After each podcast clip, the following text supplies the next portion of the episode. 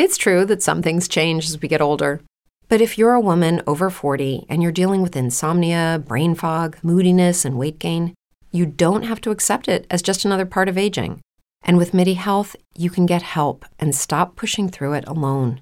The experts at MIDI understand that all these symptoms can be connected to the hormonal changes that happen around menopause, and MIDI can help you feel more like yourself again.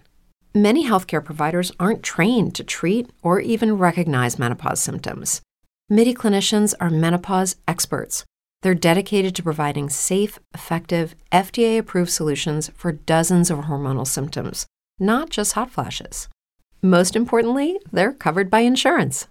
91% of MIDI patients get relief from symptoms within just two months. You deserve to feel great. Book your virtual visit today at joinmidi.com. That's joinmidi.com. Lucky Land Casino asking people what's the weirdest place you've gotten lucky? Lucky? In line at the deli, I guess? Aha, in my dentist's office.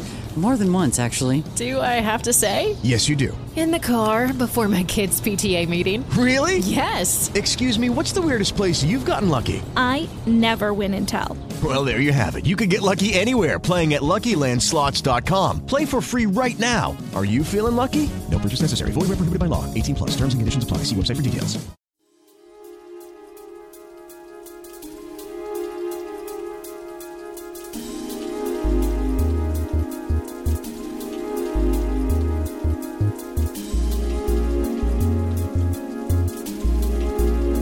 This is episode 313 of Alohomora for January 16th, 2021.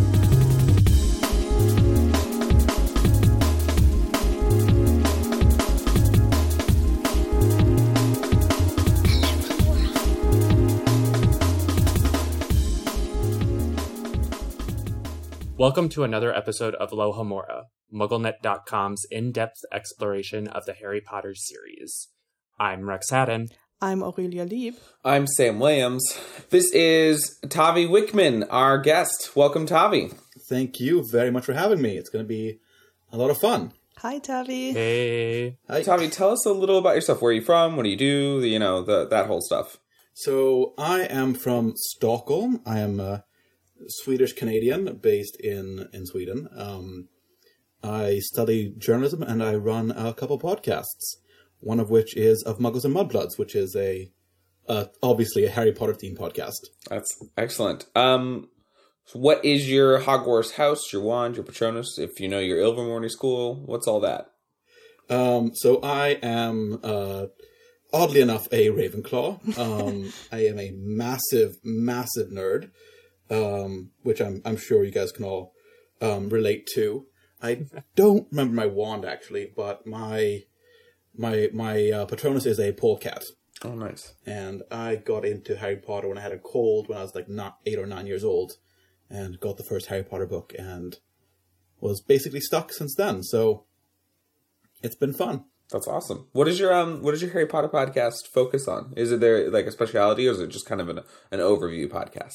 So we're doing uh, chapter by chapter, of course, um, which is a fairly standard um, system of doing it. But we're we're both political scientists that, that that do this podcast. Um, so we're trying to break down how things actually work, um, which which gets ridiculous at times. But we've we've gone into what systems are in place, for example, to make sure that people that have ac- suffered magical accidents or been attacked by magical creatures don't arrive at a muggle hospital and wreak havoc when the full moon shows up.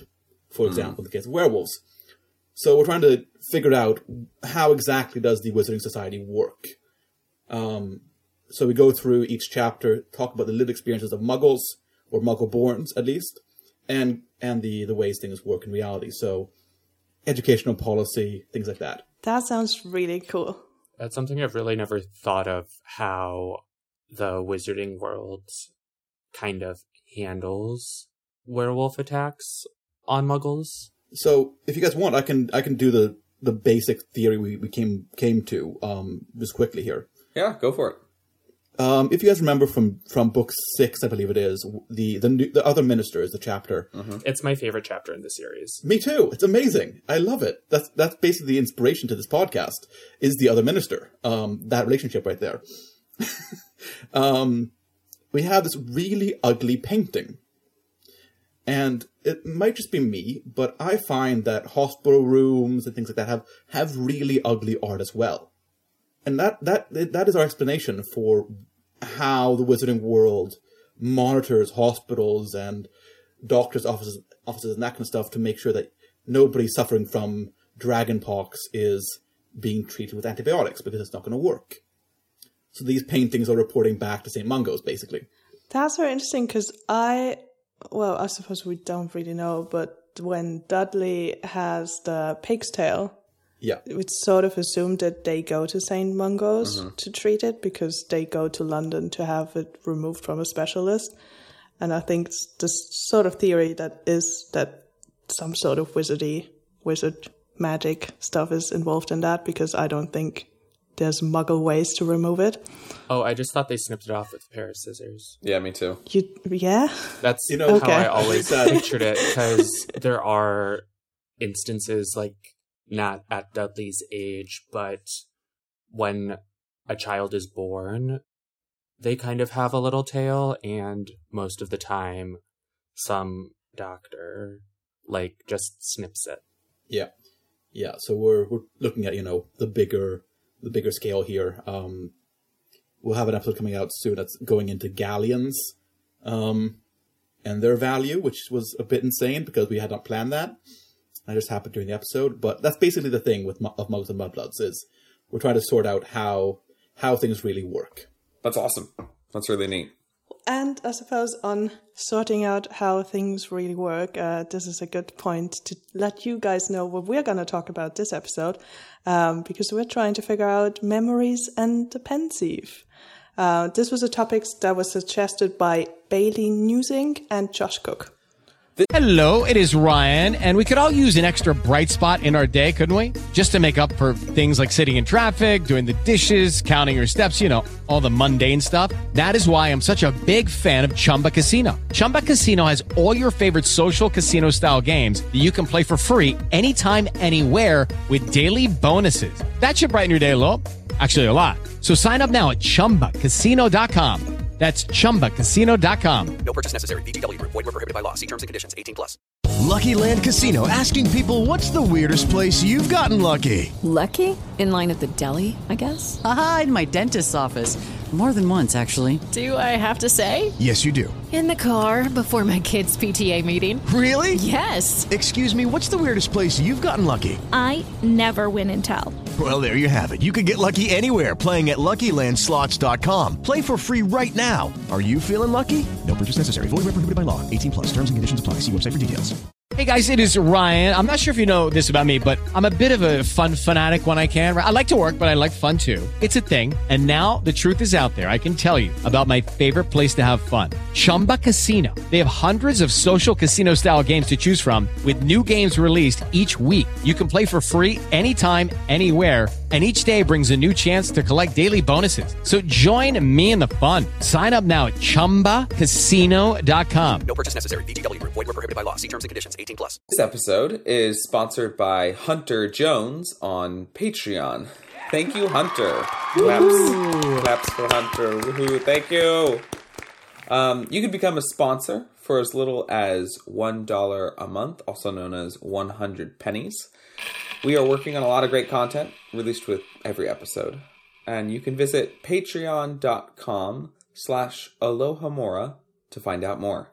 And this episode's shout out Maxima comes from episode 311, which was about Quidditch.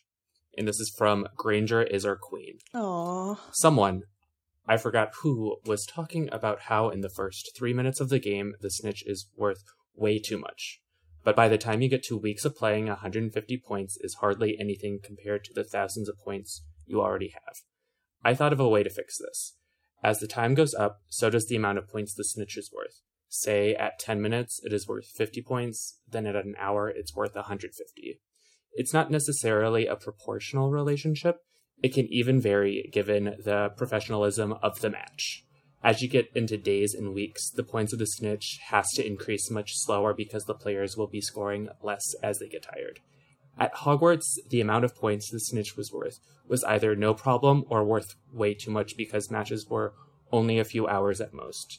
So they could help Gryffindor not always win with their fancy new youngest seeker in a century. It always dumbfounds me that Harry always catches the snitch. Give the other team a chance, Joe. I also have a question. What style of dance does Irvin make videos on? As a dancer myself, I thought it'd be interesting to check it out myself. Excellent. Thank you, Granger, as our queen. So, what do you all think of the snitch being worth 150 points and that whole? For those of you, you who, who know, there is actually Muggle Quidditch now. Uh, there is an international Quidditch federation um, that organizes a Quidditch World Cup every year um, and has competitive national teams from, for example, Sweden or the UK. I believe it was in Italy most recently. And they value the snitch at much, much, much less than 150 points to make it a bit easier to play the game and have a justifiable system here to like actually have a functioning sport that isn't completely nerfed. So for me, I think the, the main issue is that maybe decrease the value of the snitch significantly, um, make it more worth like 50 points, for example, and keep it there. And then have that be the game ending thing, which means there's still a lot of strategy in ha- when you catch a snitch, but not as much when it comes, like it's not a game deciding factor. Uh, my, I mean, my main issue with the whole thing is that there's just, it just makes no sense to have a game that could go months. It's just, it's insane. Um, and yes, if like, I think Sam, you brought this up on the episode. Mhm. If like, is it his second Quidditch game against Hufflepuff or something where Harry catches it in like two minutes? Yeah. Where it's like, yeah, you, you can't score anything in two minutes more than maybe 20 points. Uh, so 150 points for the snitch is insane. Um, but I also don't think uh, it works well that you just play on until it's caught. Especially not in a school. Yeah. yeah. You know, I think it's interesting because in in a lot of the worldwide sports, so basketball, baseball, um, I believe it's true in cricket as well. The game can kind of go on forever. Um, in international soccer or football, they do a nice job of hey, it's capped at uh, 90 minutes plus whatever added on time you need for celebrations or injuries or water breaks. Um, and so the game stops and you get a point when you tie or whatever. Um, I like having a, the time limit. The fact that Quidditch continues to go on, as Aurelia is saying, for for an infinite amount of time. Usually that doesn't happen in baseball or or basketball, even though it technically could. Um, so maybe it's not a huge issue when it comes to professional Quidditch in in you know the made up Harry Potter universe, not the not the Muggle Quidditch that we have today. But also, as you're saying earlier, to have it at a school, like shouldn't people be prioritizing classes? I don't know. I'd be bothered as a high school teacher. I'd be bothered if my students didn't show up to class because they were still playing Quidditch for a week. Yeah. Also, the injuries must go up the longer you play because you get tired and I don't know, people could just slip from the brooms because they're too tired to hold on. So I, I want to jump in here again and mention that team professional Quidditch teams do have backup roster so they can switch out people. Yeah. And there is even mentions in the books that there is like reserved seekers and that kind of stuff, or have been at the past in the past. So I think we're dealing with a much smaller school in Hogwarts uh, in the Harry Potter books than it tends to be in um, most regular years, which could be a justifying factor. You could have have more students playing than just the seven that are that are on the team at the moment. hmm To address um, Granger's or Queen's uh, talk about starting at 50 and then expanding as the game goes on. I think that's a fair um, that's a fair way to utilize the the snitch and its points. I think that'd be really interesting to see like have like a, a, a system where the snitch gets more and more valuable. I still think right at the beginning of the game though, um, right if if we're doing advanced analytics for Quidditch, the problem is is that Quidditch teams today, right? If somebody like Daryl Morey or um, the guy from Moneyball, the movie Moneyball, comes in, they would still say everyone in the first three, four, five minutes, ten minutes, we're not actually going to play the game of putting the quaffle in the hoop. We're just going to hunt for the snitch. uh, because it's worth 50 points. And if we can get that in the first five minutes, then we win the game. And everybody stays not injured. And then we don't have to use our reserves in bringing less talented people. So I don't know. I still feel like maybe there's a time limit. Wouldn't holding so rather than at the start of the game releasing the snitch, having a delay on that release, just so then points can be obtained uh, via the quaffle. I think that would be great. Yeah, I think that was what what they do in like Muggle Quidditch. Although um, I should uh, add that they are changing or have already changed all the rules, so I have no idea what the new rules are. But previously, Yeah, that was the um, rule. Aurelia is correct. Um, I I spoke actually recent uh, last year to a member of the Gothenburg Griffins, which is the, one of Sweden's Quidditch teams. Um, actually competed at the European Championships, and that they released the snitch after 15 minutes. That's, yeah. See, that sounds better. That sounds like a better system. I also, um, just because you brought it up, uh, Sam, and I know you brought it up in the episode as well with um, with the analysis part. I think, especially thinking of basketball, basketball has changed so much and continues to change so much throughout the years. With stuff introduced like the three pointer, because that wasn't always there, uh, just because the game changes and they're like, okay, now we've introduced something new, everyone's taking advantages of it, so we're gonna introduce something else new to balance it out. So I I don't think in a sort of Quidditch that is working on hundreds of years old rules would still be the same these days Right. because it would have changed. Yeah. Yeah, definitely. Um, if you're looking like at the development of broom technology, for example, you, you see that over time brooms become a lot better. Um, the original brooms were basically unable to turn, so Quidditch has to adapt to that kind of stuff. I think the the firebolt, for example, um, might be a broom that could be exclusively for racing, and you keep Quidditch teams to like Nimbus 2000s and 2001s to maintain some semblance of well enjoyability for the the spectating witcher wizard. Because I think going off of the firebolt thing that you said, Tavi, in Goblet of Fire at the World Cup, um, Ireland, own, their entire team had the firebolts, and I believe it mentioned that it was hard to follow them because they were all just moving so fast. Mm-hmm.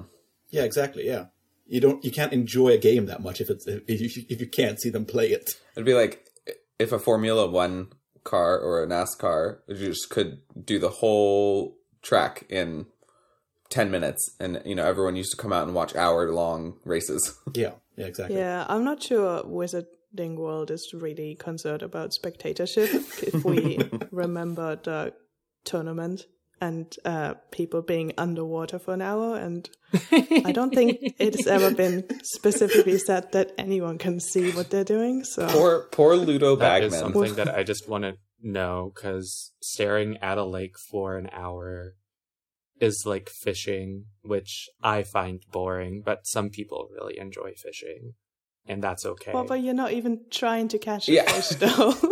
I know, but like that's something. It's like they're just fishing and just kind of waiting for something to bite their hook, but yeah. they don't have a fishing pole, so that like they're just pretty much sitting, watching a body of water. in February in Scotland, so it's like freezing. There's um there's some headcanon out there that uh Dumbledore organized the giant squid to put on like a circus show Oh, during during the hour. That I like that. I would come up with that. Yeah, right? That'd be awesome. But I mean, yeah, spectatorship in terms of the we have the lake and then we have the maze, and everyone must have been so disappointed after being able to watch a dragon in a stadium. yeah. Oh, they did have the maze too. Yeah, it's just two tasks of Ludo Bagman like having to what I don't know do improv for a couple of hours. Well, but isn't the maze in the Quidditch pitch? So wouldn't they be seated seated in the like Quidditch towers, so theoretically they could see things happen in the maze. Yeah, I think the maze could work better, but I just don't see how the lake works. Yeah. Yeah, but also the, the like the, the the walls of the maze are pretty high as well. So even Mm-hmm. if like you you theoretically could see some of it, you can't see much. Yeah, I mean, I think in the book it says they're 20 feet. Yeah, you're not going to see So- Harry. Yeah, Harry's not not ten feet high. Like it's it's, it's you're not going to see anyone anyway. So moot point. I bet there were a couple of students who went up to the astronomy tower and used some omnioculars to spy down on the maze. Oh yeah, definitely. Oh, used some telescopes. Well, every student's required a telescope. Yeah. I bet the Ravenclaws were just like, well, we're gonna watch this from like out the rooms 'cause we're in the tower. Once again, winter in Scotland. Uh, no thanks. Yeah. But now I think we should go on to the main discussion to talk about brains and memory and all that stuff. I know you're excited, Rex. I'm just excited. Oh, I- I love to, neuroanatomy. To listen to you. So this since this topic is about memory, I thought just first discussing brains because that is where memory is stored and it's also a part of the Department of Mysteries. So we know in Muggle society that the brain is a very complex organ that is responsible for everything that our body does, both consciously and subconsciously. And in the Harry Potter series, the wizarding community is also still figuring that out, hence why it's a part of the Department of Mysteries. And like mem- we know that memories are stored um, in the limbic system of the brain, and that just contains uh, the thalamus, hypothalamus, amygdala, and the hippocampus. And the hippocampus is pretty much where most of the memory is stored as well as this is a primitive brain structure. So that's just saying a lot of animal species have this in their brain. It's not something that's just unique to humans. I have two questions about the Department of Mystery Brains. Um, do we ever get an explanation as to why they can physically harm people with what I assume are like thought tentacles? Why Ron is scarred? Certainly, that doesn't happen with Muggle brains. I think the answer is no to that. We we don't really know. Do you think they just bewitched the brain? And that's kind of why they have like movement? Well, because they're they're sitting in some type of potion, right? Yeah. It's like Yeah, a tank. I just thought it was like a liquid. I'm not, did it specify an order? no, it doesn't. It's just like I don't think we know it's a potion. I just pictured formaldehyde. Oh yeah. I just really wonder well, I think there's two questions for me. Like I would love an explanation at some point from from uh Joe about if and how the the the scarring from thought works physically uh, in that sort of way. Because i mean it's like an interesting line when dumbledore's like memory can scar much deeper than like you know, whatever dumbledore's quote is which is is you know a very good quote for teenagers to understand that words hurt. But um and then also i just want to know whose brains those are in the department of mystery. Like how did we get those brains? Were they conjured from like or were they you know basically created by magic or are they people's brains? Are there organ donors then in the wizarding world? Are these muggle brains? Are they wizarding brains? Like i just want to know what what's going on and how ethical that is. Yeah, I, I, I- can agree here. Um, one thought I have that we, we could maybe consider as well is is it possible that these brains are the results of um, ac- mistakes when it comes to either transfiguration or a potion or something like that? And that's an experimental system here that we're dealing with, them trying to figure out what happened, what, what went wrong, because you do have I believe it is the Department of Exper- Experimental Charms that deals with um, that kind of research. So you could have the Unspeakables working with potions research, and they, I guess, they screwed up. yeah And like transfigured someone into a brain? Yeah, like they, they this could be a massive mistake. Okay. We know Luna's mom died um, through potions experimentation. yeah lots of ethical questions Oh, 100%. But I do think it would, if they are wizard brains, they do have some sort of organ donation system in place rather than just stealing brains. But then again, I think the wizarding world is set back in time with just things. And I think that they really aren't considerate of ethics because um in just modern day research ethics weren't a thing until about um in like the 60s or 70s so Mm. i just see the wizarding society as not being like i wonder if we should care about people that we're researching on Yeah, I mean, in general, the wizarding world doesn't seem to be super concerned with safety, security, keeping people in one piece, and putting three-headed dogs in schools and stuff. That sort of stuff. At least not the not the British people. Well, because as long as they don't die, you can most likely fix it. Oh yeah. Yeah. I think it's also interesting um, if we think of the magical part is where does the magic come from? Is that inside the brain or is it somewhere else in your body? And I think that is a huge part of the Department of Mysteries because, like, how could two magical people give birth to a squib, as well as how could two muggles give birth to a witch or wizard? Mm-hmm. So, I believe I've seen this written down um, either on Pottermore's Wizarding World, and that is that it's it's magic is a a gene, right? It's it's part of your DNA, Mm-hmm. and just like a redhead or people can give birth to a redhead, uh, you can give birth to a wizard um, if it's part of your genetic history. Um, just like two redheads can give birth to a non-ginger. Um, like you don't have to like genetics don't have to always follow maybe it's maybe it's a dominant gene in most cases and it, it usually results in you giving birth to another wizard if you're a witch or wizard but it still is possible that you are you don't and in those cases that person is married off into the muggle society and that allows for later on a muggle born witch or wizard or more to appear through the muggle world thanks to that person's um, latent magical genes reappearing. Well, I think the author said in an interview that the magic gene is dominant, which I guess kind of makes sense because if you have like a witch or wizard have a child with a muggle, like a majority of the time it they are magical and just mutations in genes just naturally occur, which kind of makes sense to how squibs are made because they are a lot they are something that's kind of rare like a genetic mutation I think it was confirmed that she said um, that Muggle born witches and wizards happened because a squib married into that family line at some point in their history. Yeah. Uh, so Hermione, one of Hermione's ancestors was a squib, and that's how that. The, so we know that's how that's confirmed. Uh, the there's still some speculation as to how squibs continue, as far as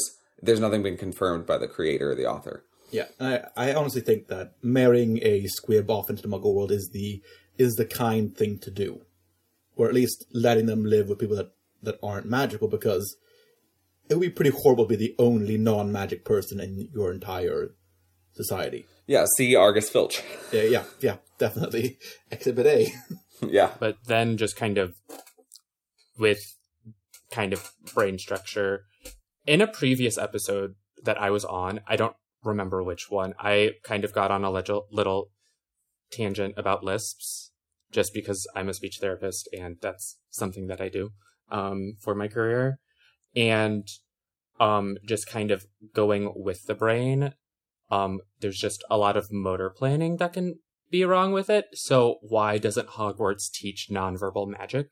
Because though I don't have a lisp or like a speech impediment, um, every now and then my tongue just gets kind of tied up and I mispronounce things.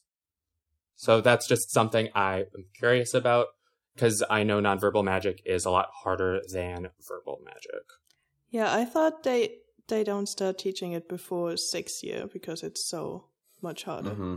Oh, maybe that's So you would have to struggle all the way to sixth year to start learning it. They they could also make an exception for um, witches and wizards um, with a Lisp. You do have, for example, uh, private tutoring for different students and different subjects, uh, like Neville, who had to take remedial potions. Yeah, I, I think I'm curious as to what Hogwarts sort of IEP. That's a uh, uh, oh gosh, it's um individual, Individual education, education plan. plan. Yeah, I'm wondering. I wonder how their IEP system is um, in terms of people who have lisps or um, you know if they have attention deficit disorders, etc. But I think what is also interesting here is we're talking about like the etymology of of spells because it doesn't seem to be that you have to do Latin, right? Um, although we see mostly Latin spells being cast only, but um, you know the spell that brings Voldemort back in book four is is a sort of potion that's cast with English words, and we see um, Peter Pettigrew, uh, not Peter Pettigrew. We see Gildor Gilderoy Lockhart attempt a uh, spell against pixies that's all based in English words, and so I w- I'm wondering here But if that it, spell doesn't it work. does not. Yeah, so that's, that's kind of a counterexample. I think. yeah, sure. I do wonder though if it is the if the words matter as much or if the intention of what you're saying matters and that there's a focuser and I also then wonder why Latin seems to be the best focuser for at least what we're seeing in the British world. Uh, British schools and and such. Um, I'd be interested to know at other schools, right? Are they using a Latin base or are they using more of a like a Mandarin base or a Japanese base, etc. Isn't the African school the one where they mostly use nonverbal? They use Which would make nonverbal and wandless magic at Webu. yeah, exactly. Yeah, But um, Ariel, Ario, and Tavi, um, if you've read, like, are the spells in non-English books still the Latin based, or do they change them? They did not change them for German. Yeah, I think the majority are the same as the English. Um, one, one thought for me maybe is that the UK, um, England, was um, for a while under the rule of the Roman Empire. Yeah. There could be some trace there. So Aside from Scotland, though, in, interestingly enough. True. And Hogwarts is in Scotland. that that is very true, but some things tend to spread. Um, so if we're dealing with the English language, for example, and the witching and wizarding society in um, in Great Britain is primarily using this form of magical um, conduit, then you could assume that over time it spreads. Yeah, and I I think that's a good point, Tavi, um, because we know the Romans did bring a lot of culture and education to the countries that they invaded, Mm-hmm. and uh, like England, for example, was basically just a lot of wild people before the Romans came and were like, "Look, there's baths. You should clean yourself every now and then." um, Yeah, well, and it's interesting too because um, in terms of uh, Hogwarts being founded, there there was only one Scot who founded um, Hogwarts, and that was Rowena Ravenclaw. So we've got three people. I think one of them is Welsh, and two of them are from England. Both Salazar Slytherin and Godric Gryffindor are English. Well, I think one's from Ireland, um, because in one of the books it says someone's from Glen, and I guess which is Scotland. Yeah, that's Rowena and Ravenclaw. each part is one represents Ireland, Yeah, one we- Wales, so one Scotland, we- and one. Gryffindor represents England, uh, Hufflepuff represents Wales, uh, Ravenclaw represents Scotland, and Slytherin represents Ireland. I we I think we went over this in a previous episode. I'm pretty sure that um, Salazar Slytherin is from a, a swampy area of England. Is what we ended up figuring out. Well, I know that Rosie said that ages ago in this podcast, and and she used that Sorting Hat song to deduce it. It's also um, because Gryffindor is a lion, and England's symbol is the lion. Yeah, So Helga Hufflepuff is from Valley Broad. Um, Yeah, that's Wales. Yeah. We have Bold Gryffindor from Wild Moor.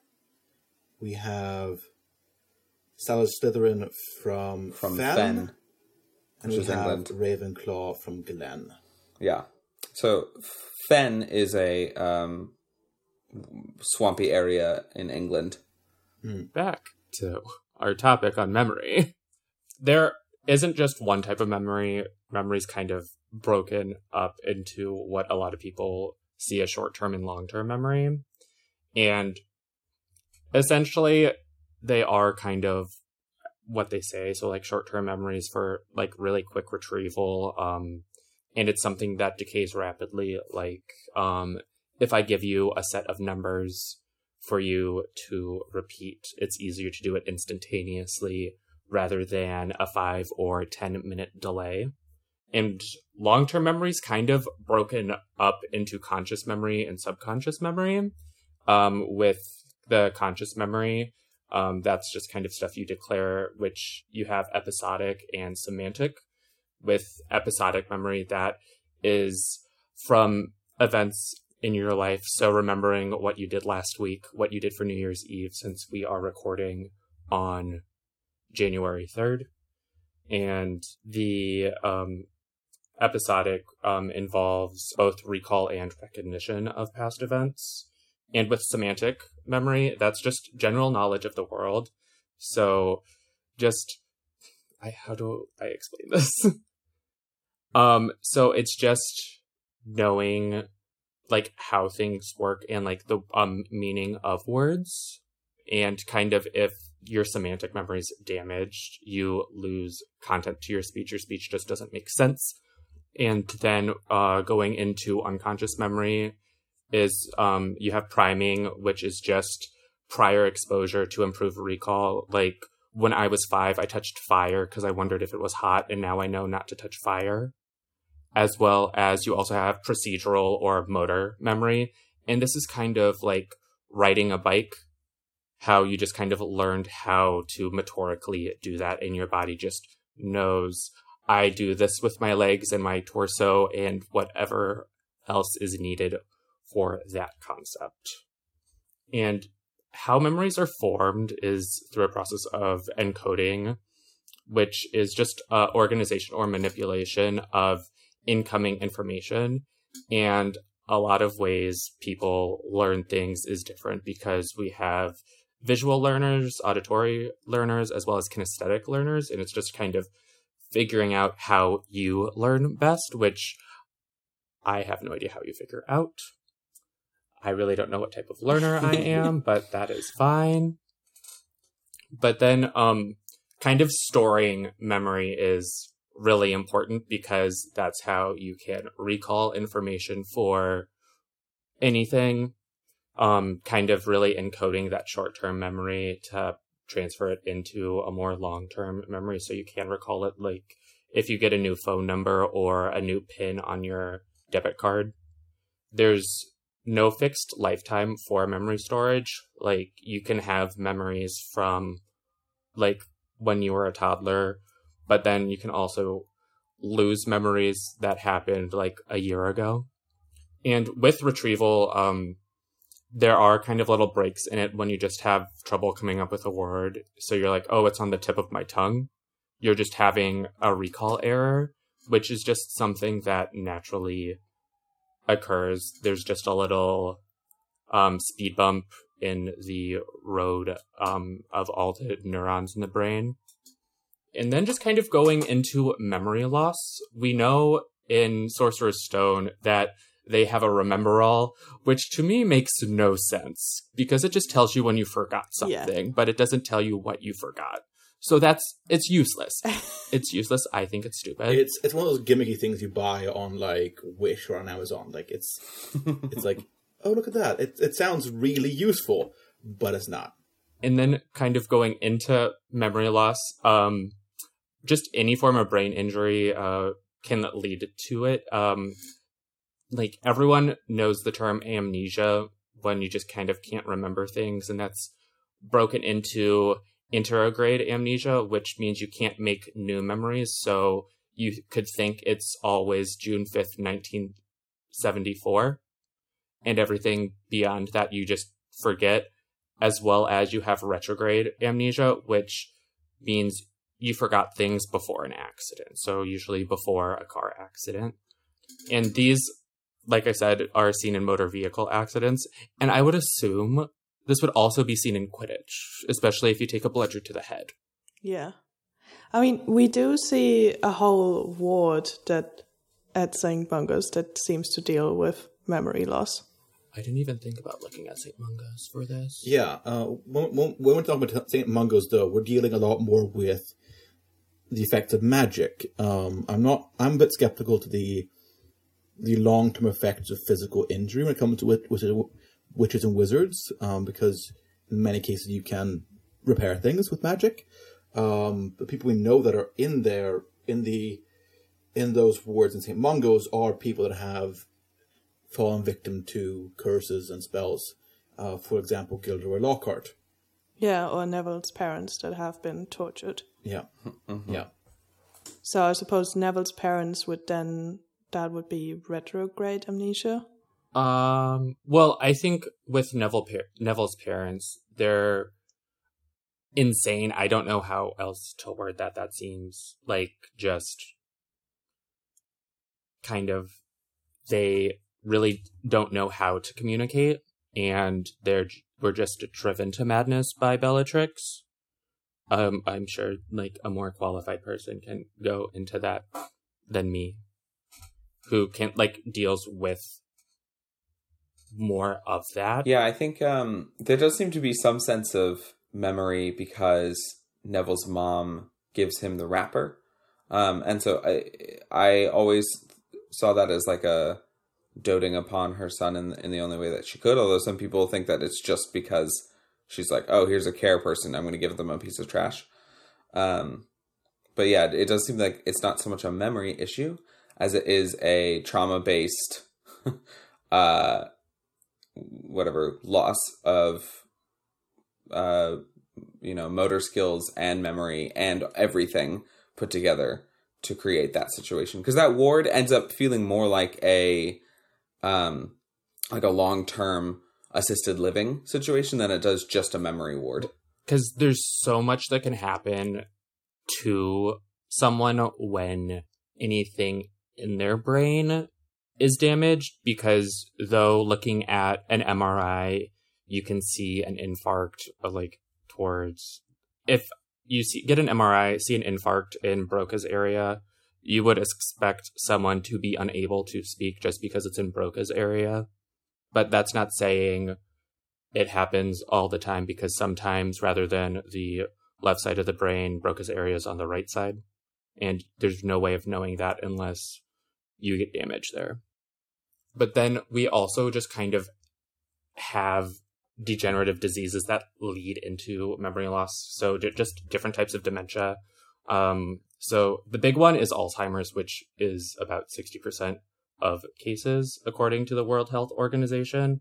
But there are also other forms of dementia that I just want to bring awareness to because I've had family members with them. I've worked with clients that have had these, but you have vascular dementia, Lewy body dementia, Parkinson's dementia. You have frontal temporal de- dementia, um, as well as Creutzfeldt Jakob dementia and um, Wernicke Korsakoff dementia, which that one is most commonly seen in alcoholics. There's probably a reason. I don't know. Um, but um, all of these just kind of have different causes as well as symptoms um, when someone gets this, which leads to the kind of general memory loss that we associate with dementia. Um, but recently, I don't really know when, um, we've like discovered that there's something called mild cognitive impairment. And with just uh, dementia, it takes over many, many domains, but with um, mild cognitive impairment, it's just one domain. And it can be reversible in 20% of cases if caught early and um, intervened with uh, cognitive therapy. That's so fascinating. I'm just so glad you're on this episode to explain all things. um, Oh, I love neuro. Can you just because I've I've definitely didn't know that there's so many forms of dementia. Can you like give an example of the different symptoms? Um, well, that definitely depends on the type of dementia, but with Parkinson's dementia, it's a lot of motor planning. Mm. Memory loss. So, somewhat, and with that, to have Parkinson's dementia, you need to have Parkinson's disease. But if you get Parkinson's disease, doesn't mean you're going to get Parkinson's dementia. Okay. Does that make sense? Yeah, yeah, that makes sense. Um, and with that, it's a lot of, I think I had an instructor in grad school talk about one of their parents having it, and they couldn't figure out how to load or unload the dishwasher.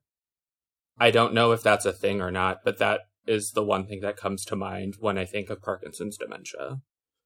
But um, a frontal temporal um, dementia, is, um, there's primary progressive aphasia. My mom's dad, so my maternal grandfather, had that, and he had agrammatic um, primary progressive aphasia, which just pretty much means that when the disease was developing, his ability to communicate slowly went down, and eventually he kind of just lost the ability to communicate, and he was just um he was in a vegetative state Yeah. essentially and then those are the first two that i can think of um I in grad school i had a client with wernicke Korsakoff dementia and my supervisor just told me it's commonly seen in alcoholics and that was something in their um medical file so it's just a fun fact that I picked up from school. Interesting. And definitely someone who works with adults can probably explain them more. I work with children under the age of five. so I'm at the other end of life. we also like like um we know that wizarding physiology is different than muggle physiology. So to say what could happen in a wizard's brain, we really don't know because we don't know what their brains look like. We just know the makeup physiologically is different. So who's to say that uh witch or wizard could develop dementia because they can live longer. Yeah, so I think this is really uh, a very interesting thing that came out of the first Fantastic Beasts movie. It's when Newt is talking to Jacob and he's putting on the like whatever leather body armor he's got for the Erumpent scene, and he says, "Oh, you know, you're a Muggle, so our our physiology differs slightly." I really want to know to what degree it differs slightly, what their brains look like. I, I wonder if because in the Department of Mystery we see brains with like thought tentacles, is that a physical representation of how magic works? That the brains literally have magical thought that runs from them into fingertips and toes and such, and that's why they're able to use like magic through their hands into a wand. There's so many questions I have about the actual physiology now that we know that it differs from muggles and that the answer to why magic exists in Harry Potter isn't just, oh, it's magic. Like there seems to be a, a real system here, and I'd love to dive into that more now that we've gotten a little bit of a hint of it. Yeah, I, I think that's really interesting. Um, we do know that witches the wizards live about two to three times the lifespan of muggles. Mm-hmm. Um, it's a combination of um, different kinds of healthcare. You have potions and things like that. We also have resistance to maybe muggle diseases and, and, and so forth. When it comes to this thing about physiology, I wonder if it's maybe it's the writers of the movie going in for a line for comic effect, and now it's part of the Harry Potter universe, um, which is often something I, I worry about. Is like the offhand comment that ends up being a huge question afterwards. Right. But I think the the idea of like the wizarding brain having these magic tentacles basically going in to the rest of the body is is really interesting. Yeah. Also creepy. Yes. Creepy and interesting. Um, they can be both. I'm sure it's something Ron does not want to think about anymore. But do you think do you think the brains in the Department of Ministry of why do I keep on saying ministry instead of mystery? I don't know. Um but do you think those brains like are conscious because they are wizard brains compared to muggle brains. Well, the, it showed some sort of consciousness in the fact that it it bound Ron, right? So that is some sort of conscious or subconscious behavior from the brain. Yeah. Tough question. Yeah. You stumped us. okay, this is a, this is the issue you always have with Harry Potter. It's like, kind of like, okay, we have a limited amount of information. Time to extrapolate. Yep. what ca- what can we figure out? Um, I'd love to hear theories from from our listeners as as to if those brains are conscious, if we think they're Muggle brains or or wizard brains or where they came from, etc. That'd be fun in the comments. What they're stored in, because is it a potion? Is it formaldehyde? Who knows? good job. Delegate the task. Someone else can do this. No, I, I agree. It's, Yep. I have no clue. Maybe it's just a defense mechanism if someone, aside from an unspeakable, frees a brain from its container. Oh, interesting. Maybe it's just something they added oh. afterwards. Oh. So, like, the brains are enchanted, kind of like how the only people to touch the prophecies are the people Mm. who Yeah. the prophecies about, or the unspeakable. Yeah, exactly. I guess. Well, unspe- unspeakables can't touch them either. hmm Oh, I thought they wore gloves. But like honestly, Order is my least favorite book. It's the book I have l- read the least, Whatever, so I could be very wrong. And we all know there's one reason for that, and that's Umbridge. I love that book so much. Um, I Me too. I It's an amazing book, but oh my god, he is terrible. She is. She's absolutely horrendous. Uh, one of my. Oh, she's one of my favorite characters. She's a great character. There's such a big difference though between a great character. That's why she's one of my favorites because she's such a great right. character. Yes. Yeah, yeah, yeah. Great character, horrible woman. I believe Stephen King called her the greatest villain since, Han- since Hannibal Lecter. So Good for him. I think he's uh, something tells me he's an au- authority on literature. Yeah. So He, he can make that sort of comment. um, I have a question about the ministry's security measures. Now that I'm thinking about it, why is the tank to the brains just oh, open? security in the wizarding world. That's going to be interesting. Like why? yeah, yeah. First of all, I mean, it's already an issue that minors can get into the Department of Mysteries so easily. I mean, regardless of of Sirius's knife being a part of the equation. But my God, why on earth are the brains in a tank that's open? Food for thought. Well, maybe they thought no one would break in because it's the Department of Mysteries. Maybe someone didn't clean up their workstation properly. someone didn't follow the protocol. Never underestimate human error. If all of the events of the Order of the Phoenix climax is just due to the fact that the equivalent of a janitor in the ministry didn't lock up properly, that's my new headcanon. I'm sorry. The entire the entire Harry Potter series can be equated down to the fact that, that Ron bought, brought his rat on vacation. Yeah. Like, leave your rat at home, and Sirius won't notice him, and he won't break out, and Pettigrew will die as a rat, and the Dark Lord never return, and problem solved. Um, But then the series would be very Yeah. boring. lucky Harry. I mean, we see the trio break in into all the supposedly super safe places in the seventh book. So they break into the Ministry, they break into Gringotts, they break into Hogwarts, and all of it Yeah. doesn't seem too hard. I'm, I'm sorry. We see Hermione break in, and Ron and Harry Yeah. come along. That's true. Oh, Hermione! Like if it, if Hermione wasn't there, they couldn't figure things out. They wouldn't have lasted first No, year. they would not have. They would have died with the devil snare. Luckily, she got trapped in the girls' bathroom with a troll. Yay! yeah, the the origins of how all this start is fascinating. I think it's really interesting that Ron does bring his rat though, because I think it just shows how desperate he is for companionship, even amongst his family. But that's a totally different topic than what we're doing today. I was just gonna say, now it got really sad. Sorry. it, it's ki- it, it, I'll just uh, one thing on the subject, and I can leave it. I think it's like that. These other the other people, Fred, George, Bill, Charlie, Percy, have really concrete identities, um, whereas Ron is still working on forming that identity. And it's of course Harry being his best friend isn't exactly helping. Yeah. All excellent points. Yeah. Okay. Poor Ron. Shall we move into the Pensieve section? Um, so we made uh, Pensieves multiple times um, in this series, so I suppose it makes sense that we establish the basics of Pensieves. And I went to my uh, favorite website of all time, Wizarding World Digital or whatever it's called, um, and found some stuff that uh, the author wrote in 2015. So some of her original pieces that they still have on that site.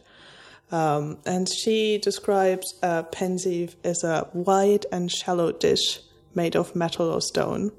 Um, it often has like precious stones and carvings uh, on on and complex enchantments on its side, which I think that far it's no surprise because that's what we see. Um, and as always, because J.K. Rowling names stuff with intention, the name Pensieve is a homonym for pensive, meaning deeply, seriously thoughtful. Uh, but it's also a pun uh, because the sieve part is the word alluding to the object's function uh, of sorting meanings from a mass of thoughts of memories. Yeah, so in, in Swedish, for example, this is a minnessål, which is basically a, men- a memory sieve. So it's not as um, much of a homonym, but it's, it's still very it's a very apt description, which is quite Swedish. It's very interesting because in German it's called Denkarium, which the first part of the word denk means thinking, and the rest is just making it into a noun. It doesn't really have any any meaning. It's a completely made up word. It didn't exist. So Yeah. Okay, so tank is Swedish for think. So Yeah. dank and thank tank is fairly similar. yeah. That makes for that makes a lot of sense how this sounds. Well, I'm glad we didn't end up. I'm glad she didn't end up calling it a a think bowl then, in English. Yeah. But that's prettier that's word. more what the German would Yeah. would mean. Thinkful.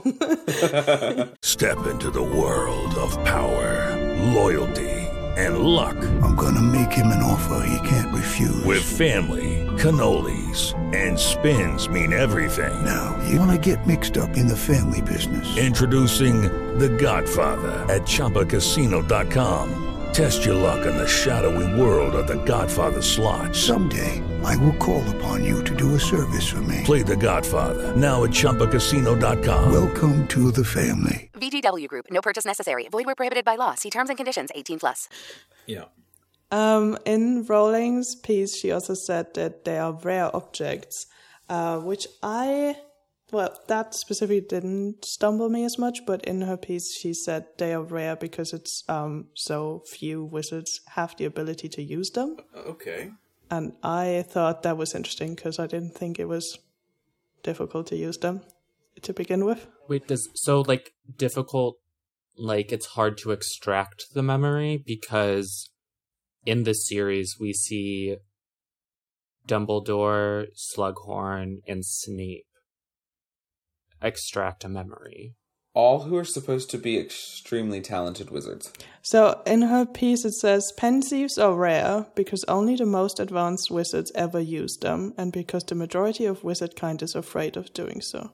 Okay, so there's a bit of a risk to obviously removing memories from your head. I can understand that. Um, Do you forget the memory when you remove I- it? That's That- the question. that isn't the- that's that's the thing we've been writing about. I think I don't think so because there's no way for Dumbledore to have like guided Harry tr- through those memories he had mm-hmm. and such. If he had then forgotten the memory when, when he took it out. Yeah, But the Pensieve I see as an external hard drive. yeah. And it's like, oh, I don't have enough storage up here, so let me just like free up some space. If if we consider what Snape does, then it almost has to be that they're no longer in his head. Otherwise, why remove the thoughts he doesn't want Harry to see from his head? So after Order uh, of the Phoenix, that was the pre- the prevalent theory is that they were deleted and and they were stored in the Pensieve, and that was it. Then Half Blood Prince comes out, and we have so we have Dumbledore with other memories, which doesn't really help. But then we have Dumbledore's own memory of being in the orphanage with with Tom Riddle, like ten year old Tom Riddle Yeah. and Dumbledore is then able to converse with Harry about that memory, which then kind of threw everybody for a loop because Arya is what you're talking about. Like, oh well, if Snape put it in the Pensieve, then it's protected away from Harry. That's why it's there. But then, how is Dumbledore able to have the memory. So maybe there is a way of if we're doing the external internal hard drive scenario where you can I can have it saved on my desktop and then also save it on the external hard drive. So I've got both of best worlds. Or hey, I'm super scared of people hacking into my desktop, so I have uh, like a highly password security document that is uh, only accessible onto my external hard drive. Maybe there's there's both of that, but that is still a debate in the fandom today. Yeah, uh, I'm I'm kind of thinking here that it's it's you can do both. You can choose to remove the memory completely from your head and place it in a a external hard drive, or you can choose to keep the memory in your head, but you can back it up by placing it in a a one of those vials, basically.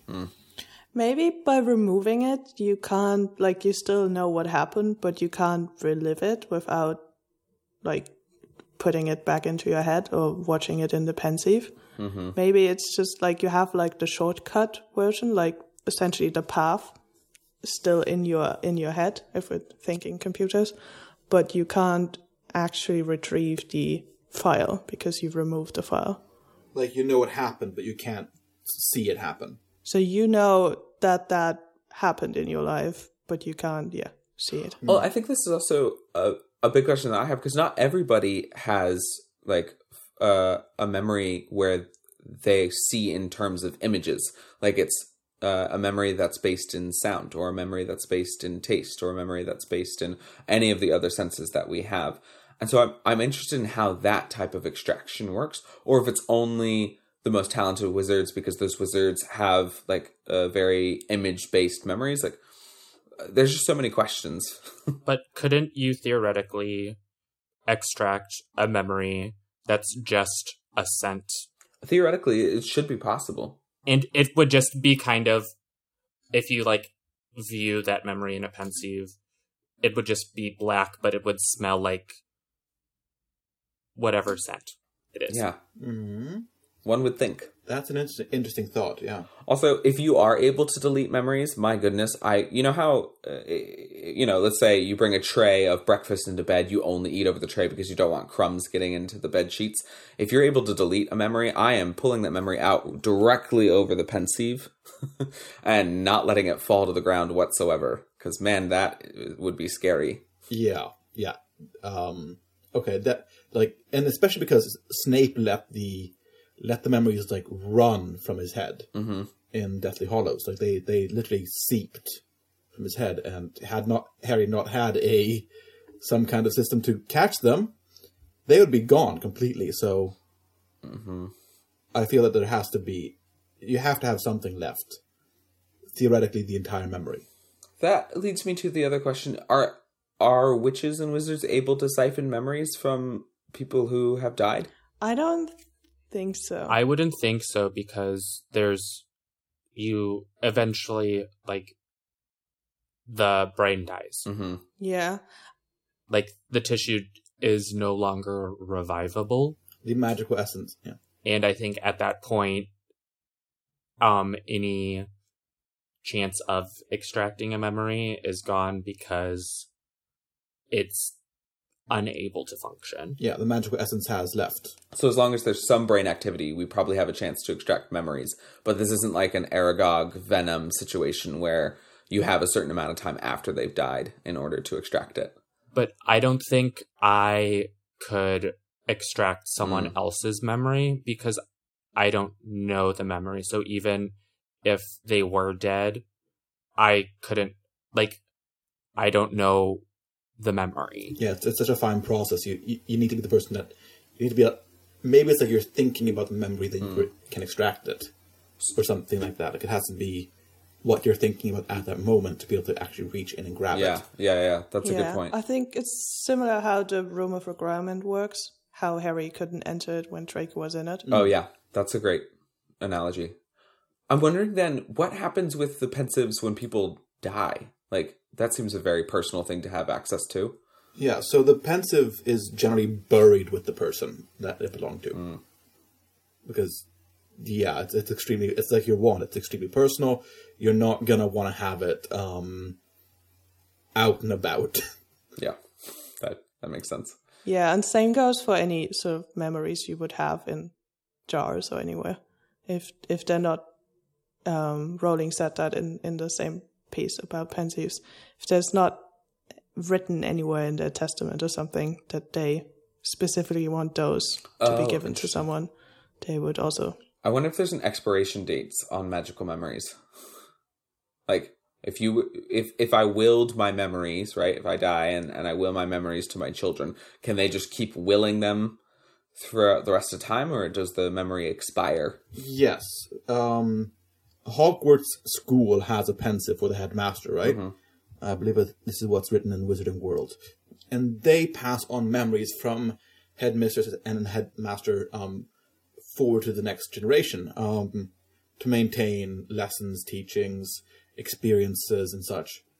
And if that is at all possible, then there cannot be an expiration date. Yeah. Yeah. Great point.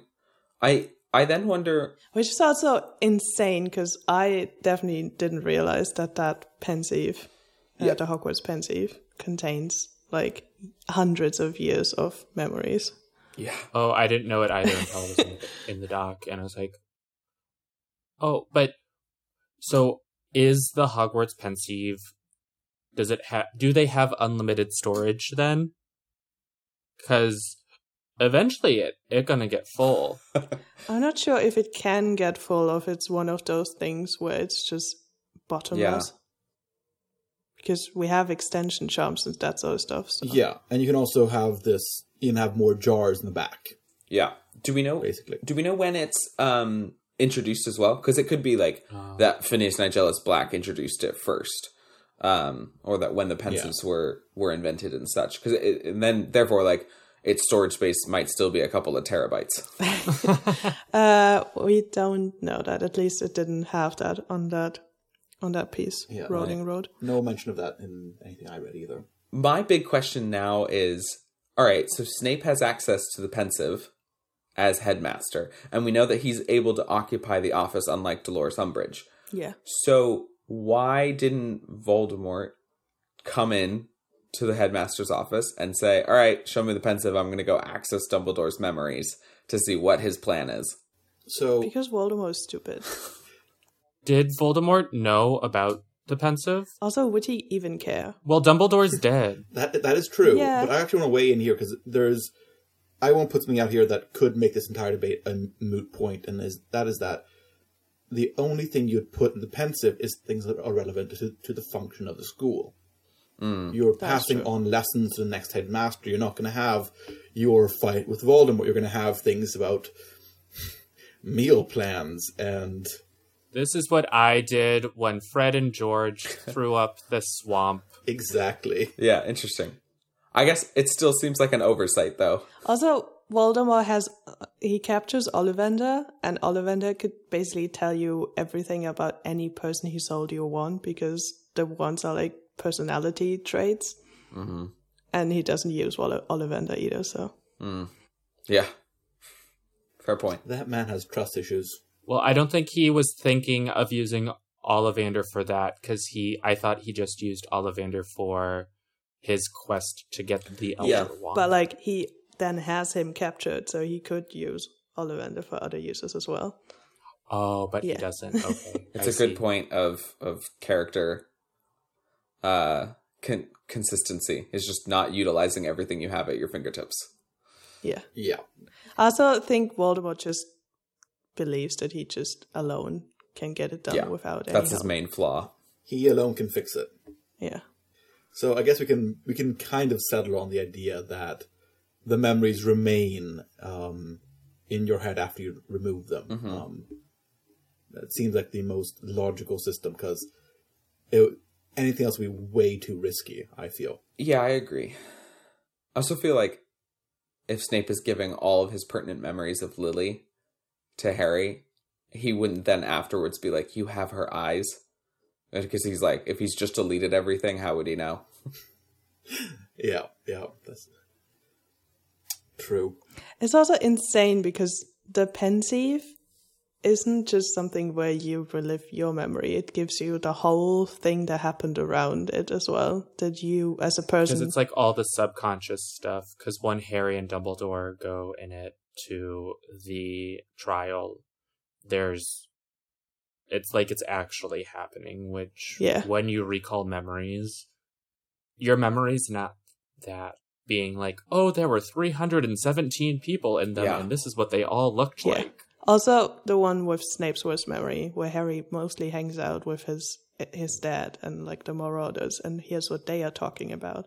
Yeah, I think that's yeah, that's a little weird. that's the the craziest part of that whole chapter is is Snape basically hears a whole conversation about the marauders doing maraudery things with a werewolf and is so oblivious because he's concentrating so hard on his OWL preparation that he doesn't hear it but because his the Pensieve has such incredible magic and memories have such incredible magic they somehow they're able to access that entire conversation so Harry can listen I wonder if that was intentional to be like, okay, the Pensieve access subconscious information, or if that was just for the narration. Yeah. Well, I pulled two separate interviews where Rowling was asked about how the Pensieve works, essentially, um, where she answered them. I don't know if we want to read them. One can read the interview, one can read the answer. I don't have to. I can read the answer. Cool. So the first one Do the memories stored in the Pensieve reflect reality or the views of the person they belong to? It's reality, is the answer. It's important that I got that across, says Rowling, because Slughorn gave Dumbledore this pathetic cut and paste memory. He didn't want to give the real thing, and he very obviously patched it up and cobbled it together. So, what you remember is accurate in the Pensieve. So that's the first interview. And then the other one um, goes like this. So there are things in there that you haven't noticed personally, but you can go and see yourself. Rowling answers, yes, and that's the magic of the Pensieve. That's what brings it alive. So the interviewer goes on saying, I want one of those. And Rowling answers, yeah, otherwise it would just be like a diary, wouldn't it? Confined to what you remember. But the Pensieve recreates a moment for you, so you could go into your own memory and relive things that you didn't notice at the time. It's somewhere in your head, which I'm sure it is in all of our brains. I'm sure if you could access it, things that you don't know, you remember, are all in there somewhere. So, I have a, I have a thought here, and that's the idea of these reliving experiences. I'm I'm I'm certain that if you can remove a memory and still have it in your head, that witches and wizards would witches and wizards would pay a steep uh, price, for example, or a hefty sum um, to get to experience the memory of a Quidditch player. Yeah, that's a great point. Oh, like that's something at a charity auction. Yeah, like uh, five minutes as Viktor Krum. That's an incredible doing idea. the Wronski Feint. Yeah. I, I liked how we jumped to capitalism. I'm I'm just thinking like this is of course with Mug- of Muggles and Mudbloods is this kind of thing that you know how can this be what what what are other uses we don't see in in the the books um that you would you would want to for example experience that so you most likely would pay to experience what it is like to be a, a seeker or a chaser for Ireland or whatever it is But wizards are f- afraid of the Pensieve, and not that many have. It, Yeah, but it doesn't. That's the flaw in the capitalist plan. yeah that's that's true It doesn't feel too far away from what we've already seen with the Weasleys' um, daydreams. You know, it's like hold on. Uh, In the sixth book, I think we see Wiz- Weasley's Wizard Wheezes, and and one of the things that they have that Hermione comments on is these packable packageable daydreams where you just if you want to zone out in class hold on to this and they have this like running scene playing so i wonder if there is a way for someone at some point to figure out how to do that but with somebody's Yeah. memory Yeah, that's for sure. There, there's some pretty dark uses for that as well. yes.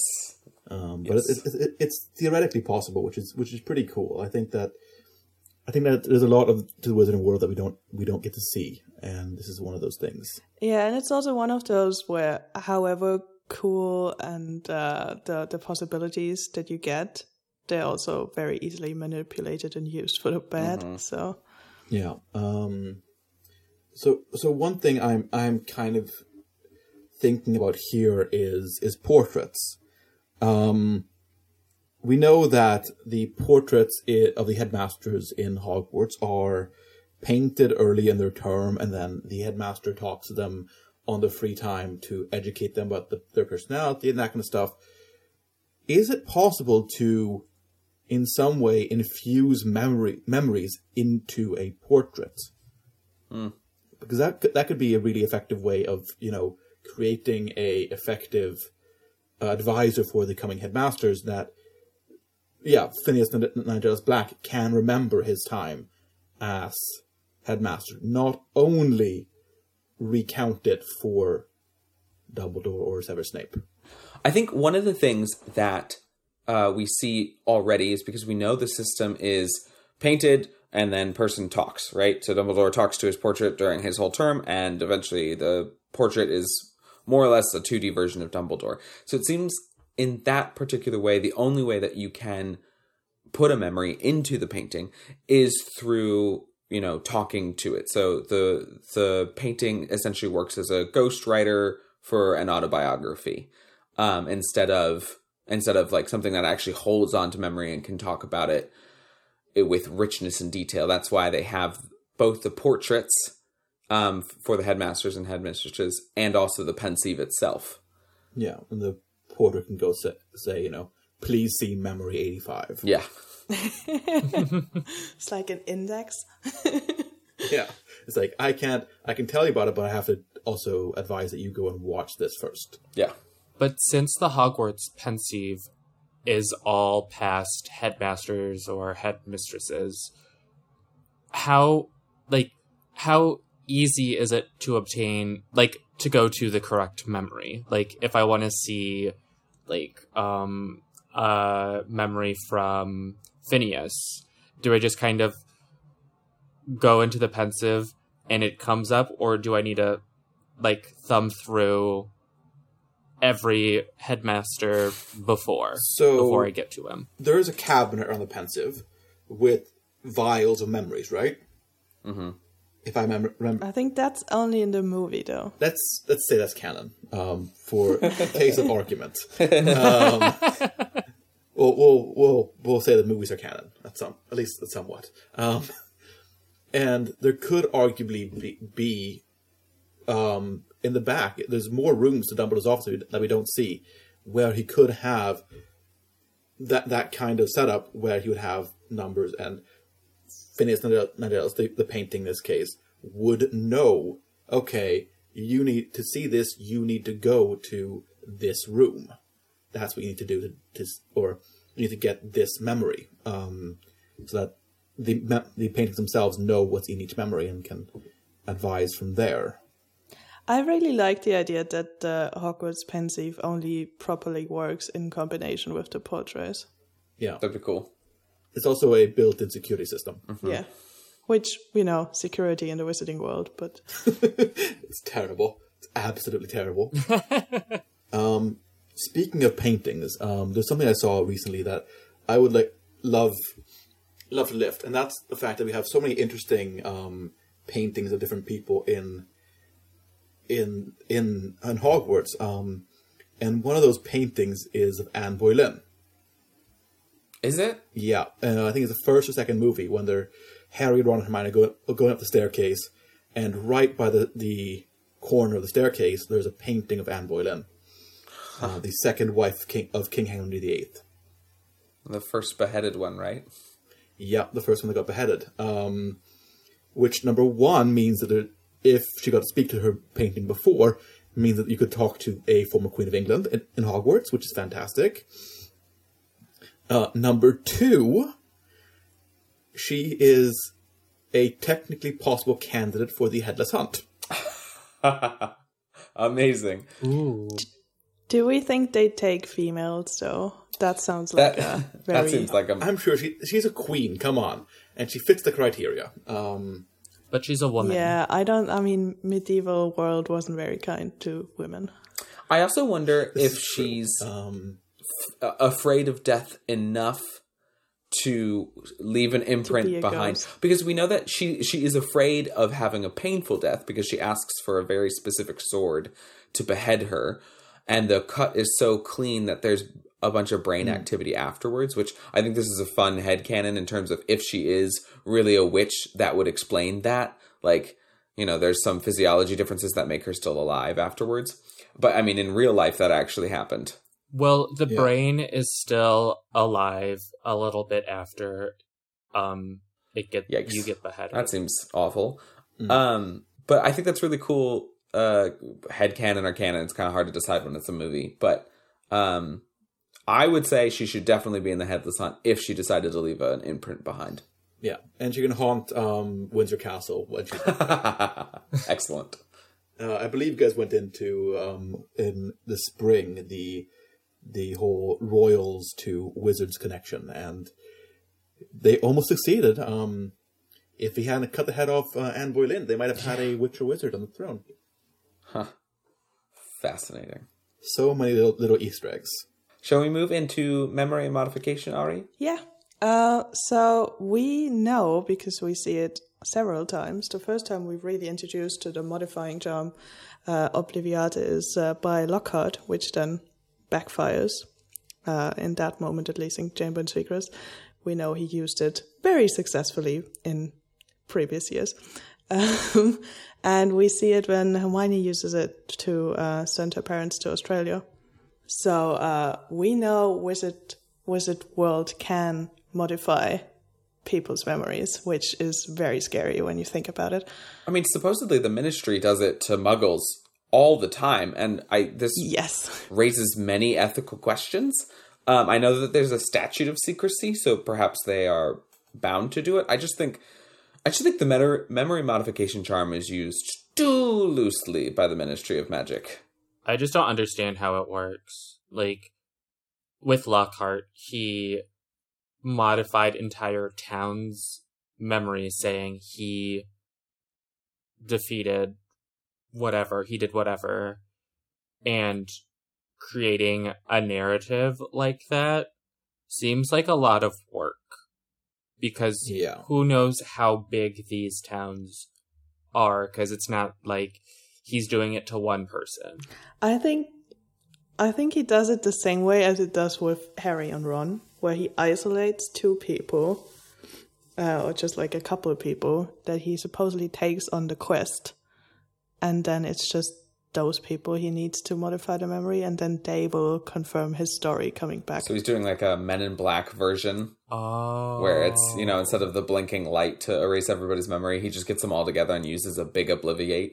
No, I think it's just you know he takes the he, he takes like a little pack of people Oh, I see. to like def- like to fight the Wagga Wagga werewolf. yeah And then rather than the entire town, it's just like Johnny and Bob that actually defeated. That he's like, oh, JK, you didn't do it, I Yeah. did. So like on the way back from the quest, he's like, "Well, you forget that you did all the work, and now you know that I did all the work."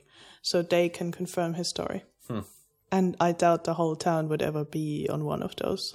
Like, would literally see what happens. This goes into a great question that a lot of people bring up, which is why on earth did Dumbledore hire Lockhart? When, and we know that he knows this because uh, he mentions it at the end of Chamber of Secrets, when Dumbledore knows that he's been modifying everybody's memory.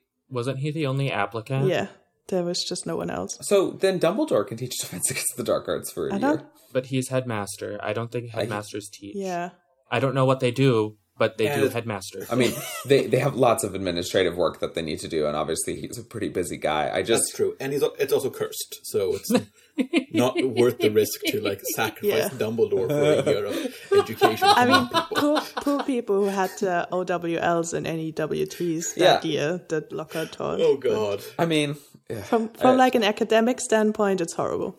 Yeah, so this is ex- actually where we are at right now in um, in Of Muggles and Mudbloods. We're actually working through book two right now, and the fact that Gilderoy Lockhart assigns poetry at one point as homework is astounding.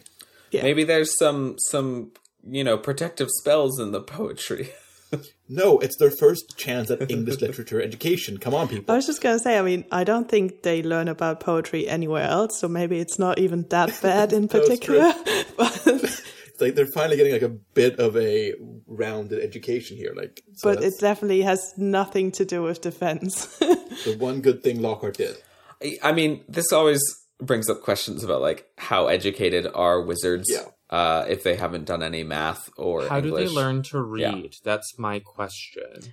oh, I thought Rowling said that they either attend primary schools like Harry or their parents teach them before they go to Hogwarts. Mm-hmm. But either way, then like you're 11 and then you have to write essays for all your homework. It's always essays, essays, essays, essays. Cruel and unusual punishment. Um, yeah, no, it's there's no way in, in the world that um, purebloods would let their children go to Muggle schools, and also if they did, they would know how to wear Muggle clothing. Um, the Wizarding world obviously does not. Yeah. But a lot of times, parents choose to let their kids dress themselves because it's just easier. So it might be like June, but their kid is wearing like winter clothes because that's just a lot easier than making them dress appropriately. At least for the UK, though, you have school uniforms. and the and Hogwarts does, does as well. Um, no, what I'm thinking about here is that if you are sending your children, or you went as a child to a Muggle school, you would at least be peripherally exposed to Muggle fashions, and you wouldn't be convinced that a bikini bottom is menswear. You also would know a pen, and then you would have to write uh, essays with quills. So, Yeah, you know. uh, you'd be like, "What is this? A cruel joke?" Um, I'm amazed that there were no mentions of Muggle children using pens in Hogwarts because I feel like if well, I- do you think that they had like wizarding primary schools? honestly, yes. there's no mention of it, but it seems like likely. So this is exactly what Because they have to learn their alphabet. This is exactly what Muggles and Muppets is here for. Uh, yes, I do think they had that. Um, I also do, I also think that Hogwarts is not the only wizarding school in, in the UK. Um, but that's just well because um like this is kind of off topic but the japanese would um wizarding school Mahoutokoro um i don't know what the age but the younger students only go there for the day Hmm. so that's kind of how i'm picturing primary school working is they go there for um, like a standard school day so i don't know eight hours and they learn how to write they learn their abcs they learn how to count because you need to put in three lacewing flies into the potion. How many is three? Who knows? How many times do you need to stir in which direction? yeah. I, uh, at least for the UK, I think we know that Hogwarts isn't, uh, you don't have to attend. People can choose to homeschool. yeah. Which seems very expensive. Yeah. Hogwarts? No, homeschooling. Because Hogwarts is free. Yeah, Hogwarts is a public institution. Yeah, but I assume there would probably be some private, smaller institution that you could potentially send your child to. If there was, if there was, the Malfoys would be going there. yeah, I suppose. Well, he almost went to Durmstrang. Yeah. Durmstrang, as well as Pigfart, which is on Mars. Yeah. Oh my god. Love the Harry Potter musical. Gotta get back to Hogwarts. We gotta get back to. Ah. Ugh. But yeah, I think uh, Obliviate seems like very, very powerful as well. Extremely. Also, the the job of being an obliviator is insane. yeah. Like your job is modifying memory. Yeah. I hope everybody has a tough time sleeping. Because that is just, it's, it's totally unethical. but also completely necessary for the survival of their society.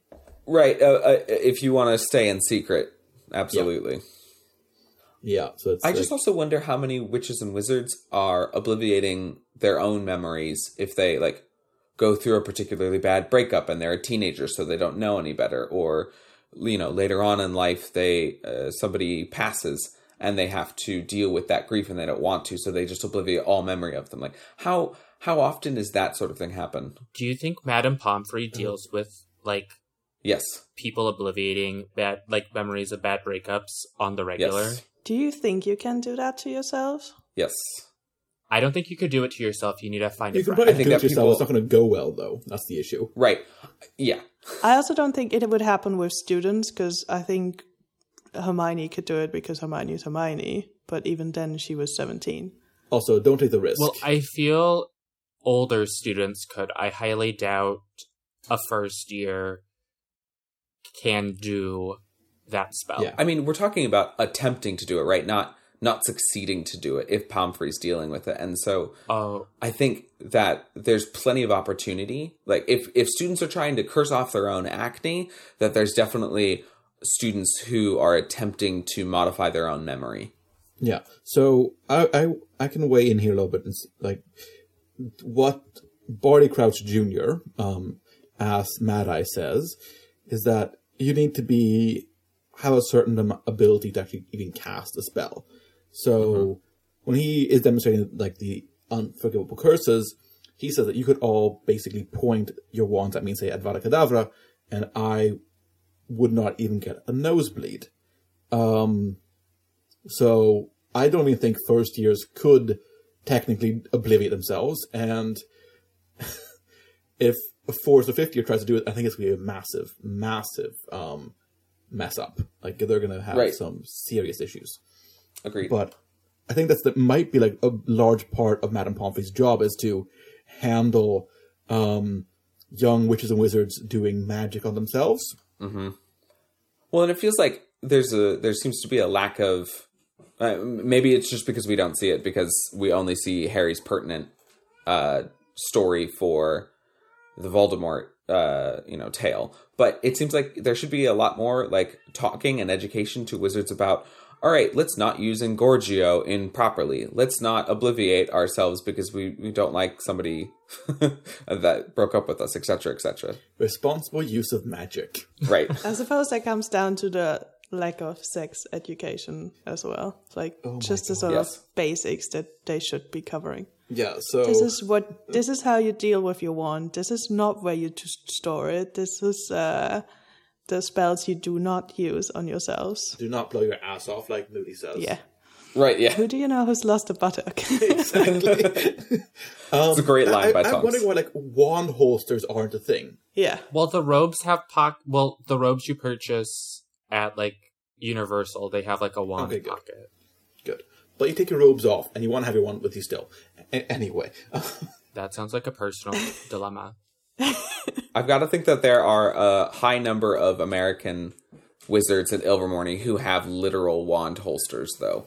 oh yeah, just like quick draw competitions and that kind of stuff, yeah. Yep. Maybe they ha- just wear cargo pants and like they have a pocket. I, I'd argue that like Ilvermorny is like the New England, Quebec school, and you have some more your other schools in the, the southern United States, for example. You have, I bet you have one in like Louisiana. Yeah, I mean Ilvermorny is right, the the major school, but as Rowling says, there are a bunch of other schools. So it'd be interesting to go into like a a Texan, New Orleans area type of deep South school and see. I feel like when the South seceded from the Union, a Southern school kind of Oh, became I love that headcanon. I, I- okay, I'm I'm gonna completely go against this and basically say that I I have absolutely no I I do not think that witches and wizards give a a hoot? A hoot yeah about borders and muggle um socioeconomic like, like ideas like who cares where a state border is if you're a wizard it doesn't make a difference like i don't think that they care I think that there's an interview out there where Rowling talks about it. Um, so somebody, one of the listeners, will have to go and find it. But essentially, I think Rowling says that wizards in general, every once in a while, have to get together with their government and be like, okay, should we go with Muggle borders or not? And that usually they end up going with Muggle borders just to kind of keep everything situated. So, like, as the United States continued to grow with the Louisiana Purchase and then with the war with Mexico, etc., that the um, MACUSA grew with it, redefining its borders um, from time to time. Yeah. So, but it would be interesting, and it, this is totally off topic. Um, we should probably get back to memories. but it is interesting to think about what is what is the wizarding uh, attitude towards slavery, and was that um, did that was they were they already done with that, or when the the South seceded, were there a group of wizards who were like, yeah, we're seceding too and creating our own school because we don't like this anti-slavery attitude? Well, they they use house house elves, yeah. So I don't Yeah. think they would use. well, so sorry, I should say human slavery. I, I should say human slavery. I don't think that human slavery is a thing with, within the magic community because they have because they um, have house elves. But yeah, but they're they're dealing with non-human magical creatures. I think that they're going to treat um, black or Indian or um, Japanese wizards as wizards, um, regardless of their their color. Yeah, that's an interesting sociological perspective because because there is a literal literal other races rather than the social construct of race. Yeah. They are bound together as wizards rather than as well, I'm a black wizard or a Asian wizard or a white wizard. Well, it's in um the Fantastic Beast movies. Um, the president of MACUSA is Right. female, And she's black. and that's taking place in the twenties, which Historically is an like is at the start of the Mhm. women's rights movement. But having a female magical president is something that an American No-Maj would have like difficult to swallow. would not even imagine. Excellent point. they didn't have the right to vote, so you know. Anyway, um, maybe since we're already over here in MACUSA, uh, should we? We were going to discuss Queenie a little bit here. Yeah, legilimency. Uh, Ari, you want to take it away? Yeah, so uh, aside from Obliviate, we also know that we have legilimency and occlumency. So, uh, for lack of better describing, mind reading. Um, and if we look at the Latin origin, because we like to do that, uh, legens means a reader and mens means mind. Same obviously then goes for occlumens. So, occultu is Latin for hide, conceal, cover. And mens still obviously still means mind. Um, so we know uh, because Snape tells us it's not mind reading uh, that legilimency is the ability to extract emotions and memories from another person's mind, and occlumency is therefore the art to hide your memories and defend yourselves against someone who's trying to uh, extract your memories. I have a big question about occlumency here. Um, we know that Snape performs occlumency against uh, Voldemort, who's known as one of the most accomplished legilimens in a long, long time. Um, so when Snape performs occlumency, is it just simply him refusing to let Voldemort into his mind, or does Snape have to feed false memories to Voldemort? Because it feels like if Snape was just blocking Voldemort out, that Voldemort would get suspicious. Well, I think Snape is hiding the um, Order of the Phoenix memories that are about his downfall, since Snape is a secret agent. So it's just But I thought Voldemort knows that he's in the Order because Snape is pretending. Well, in Voldemort's mind, Snape is pretending to be a spy on the good side. Yeah, but he doesn't know that Snape's pretending to be a Death Eater, and he know like I was like, so like Voldemort thinks Snape is in the Order and feeding him information, So- but then actually Snape um is pretending to be a Death Eater, but he's telling him things in the Order, but then there are secret things in the Order that he doesn't like that he's hiding Yeah. because he's on the Order's side. I see. So Snape's just hiding the pertinent memories that expose him as a double agent. Yeah, and I think because he is giving something, it's just hiding parts of memories, not the Mhm. whole memory. Yeah, that makes sense. I also find it interesting um, that the sorting hat, uh, according again to uh, Rowling, is uh, skilled at legilimency. That you can charm an object to do that. Because we know that the founders all put their brains inside that hat. Which one do we think was the Legilimens? Ravenclaw. Yeah, that's my pick too. All of them, All of them. Yeah. like four of the most talented witches of their age. I'm sure they can all do some level of le- legilimency. Oh, I took this as who was a born one like ah. Yeah, that's what I was asking. I think it's Ravenclaw if we're going with a born Yeah. a born Legilimens. Yeah, if anybody is, it's Ravenclaw. Yeah, that's true. But I could see them all Mhm. learning how to do that. Which, if so, because legilimency is a thing that exists in the world, I'm a little concerned that there's no occlumency class. There's no basic. Maybe it's in Defense Against the Dark Arts at an NEWT level, but it feels like there should be at least some sort of, hey, class, there are people out there who will try and use legilimency against you. Here's basic Yeah. occlumency. Well, that might be something in Auror training. Yeah. But it should That'd be really cool. be something that you're exposed to as a regular witch wizard, wizard as well, because it's pretty dangerous, aggressive magic. Yeah. Mm-hmm. Um. Also, we we are all of the same mind that there are born legilimens and then learned legilimens, right? Yes. Yes. Yes. Okay. Because that is somewhat of a, deba- a debate out there, even with Queenie being a legilimens. Because we, we all think Queenie definitely was born somebody who naturally was gifted in, in not reading people's mind, but whatever that version of legilimency is. I, I, I, maybe we can make a distinction of somebody who can practice legilimency and a leg, leg, legilimens. Like there's there's a difference there. There's somebody that can do it, and there's somebody that's born doing it. Yeah, I think the like for me at least the distinction is someone who's born with it doesn't need to use a spell versus Mhm. someone like Snape who uses it uh, in the occlumency lessons does actually cast a spell. Got it. Versus, like, uh, so this is sort of the Metamorphmagus uh, thing where Yeah. you Yeah, you can yeah. transfigure yourself to look different at any time, but only Metamorphmaguses are or metamorph Metamorphmagi. I don't know what the plural of that is. Um, Metamorph magi. Yeah, metamorph thinking that magi. too. I don't know. Um, so like Teddy or Tonks uh, can can do it without a spell. Yeah, yeah, that's what I would figure.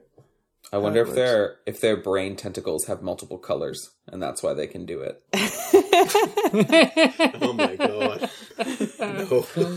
yeah, I do think that um, we we know Dumbledore can do it as well, and I think Dumbledore is that skilled of a wizard that he can do it with non-verbal and probably without a wand, because Oh, 100%. Harry often gets the feeling that Dumbledore is like X-raying him, um, which I think is the confirmation that he is using a bit of legilimens maybe at those moments, which maybe he shouldn't do. But what what is ethics? Right. Harry gets that feeling from Snape as well. And that feels like a fireable offense for a teacher, right? I, as a teacher, cannot take somebody's phone out and read their texts. Um, and so I don't see how on earth Snape isn't. Well, I mean, I, I know why Snape isn't fired. It's for the greater good. But um, Also, It- like, what basis is it that you would fire your teacher for something that you as a headmaster do? Right. I suppose maybe, like you were saying, that just should stop, period. It should stop with Dumbledore, it should stop Yeah. with Snape. Nobody should be doing that to minors. Or or even adults. Yeah. Good. Yeah. Good, good. I also wonder what the regulations are as far as legilimency goes. Um, because Queenie like just seems to do it whenever she wants in the twenties. Um, and obviously we know from from Crimes of Grindelwald that she is leaning uh, on the evil side currently. Sorry for those those are spoilers if you haven't seen it. Um, but sh- surely there should be some type of regulation in terms of you cannot use legilimency whenever you want. Yeah. I got the impression that she can't control it as much, that Mm. it just naturally picks it up. yeah, me too. Because in Crimes of Grindelwald, she has that mental breakdown moment where she almost seems to drown in all the the The thoughts. thoughts. that she's picking up around her. I thought she was breaking down because the thoughts were in French, and she doesn't speak French. Yeah, but she still can't block them out, and they just like drown her in in French, I suppose. well, and that's why um, I think with Queenie, when Rosier came to Mm. her, she was able to read her mind in English, so that was comforting to her because she was surrounded by French. Mm. yeah. A Brit's worst nightmare: drowning in French. Speak for But I- yourself. I'm kidding. I definitely didn't have the impression that she controls it as much. yeah, It just it just always picks it up. no, that's a good reading of that character. That would drive me a little bit insane to have the, the constant noise of people's thoughts around you all the time. Mm-hmm. It's probably similar to like the spider sense Mm. that Peter Parker has, where he just needs to get used to not tune in into hearing what everyone in the building says, Yeah. even though he could. because it's like I think this was in the first Fantastic Beasts film when Queenie was sneaking out with um Newt's case. Yeah. Um Ladies things. who, yes, ladies things, and then she brings up something about who's ever kind of interrogating her. Mm. Um, and then he just kind of lets her go. Yeah. Yeah. It's a scary bit of powerful magic. Um, Yeah, it's definitely not good that uh, she's now on Grindelwald's side. 'Cause, No. uh, yeah, no. that can definitely be used for for a lot of bad stuff. Well, especially as because the- the way we see it at the end there, right, is she's using it on Credence to feed Grindy some some. Hey, this is how he's feeling. Yeah. But do you think you can use occlumency on Queenie? Yeah. I think if you're really good at it, yes. I think if you're like Harry, who like barely can do it ever, then no, no chance. But you think like Grindelwald is doing it with Queenie? Yeah, that's my theory. Is how she That's goes my back onto um onto the good side. Is that he will be hiding things from her, and that she'll find out some other way and be like, "Oh, never mind, I was deceived." I also, I also like the the thing for me that I I get caught on quite a lot is is this this lack of like advanced magic education. Um, some of it which like I kind of dismiss because Harry Potter is a jock and isn't exactly paying attention to his studies, um, ever. So there is a definite possibility that possibility that he has been taught many of these things in class, but like there has to be more to education in the Wizarding world than what is at Hogwarts. Do we think that Hogwarts is too short? That there should be more than seven years of Yes, schooling? absolutely. Yes, um, but I, I think there's most likely some kind of apprenticeship or trade school system in the in the Wizarding world. Yeah, I mean, we hear that about Well, that with Aurors. Don't you take go to like Auror Mhm. school? There's- Yeah, that's one of the few ones that we do know that that exists. that's just vocational education, which is is very valuable, but there doesn't seem to be any sort of furthering education out just for education's sake, which is important. Oh, like getting like a university, Right, yeah, going to going like to that. college or grad school, getting your PhD, etc. Yeah, it's it's an issue for sure. But we'll see. Oh, I will come back to you guys with an answer once we have it. Excellent. but do you think with that, um, like a bachelor's degree would be getting an OWL, and then getting like a master's would be getting um an NEWT? That's sort of how it's set up. I think that is more down to GCSEs and A levels. Yeah, I think those are directly corresponding. Do you want to explain that to uh, me, who you need to explain it like you're five years old, and I feel like a lot of our American viewers don't know what that means. Uh, sure. Um, it's very interesting because we have the same sort of system in Germany. So, uh, um, you can essentially get your GCSEs, which would be your OWLs, and then stop school and learn, like, go to a trade school and learn sort of those type of jobs.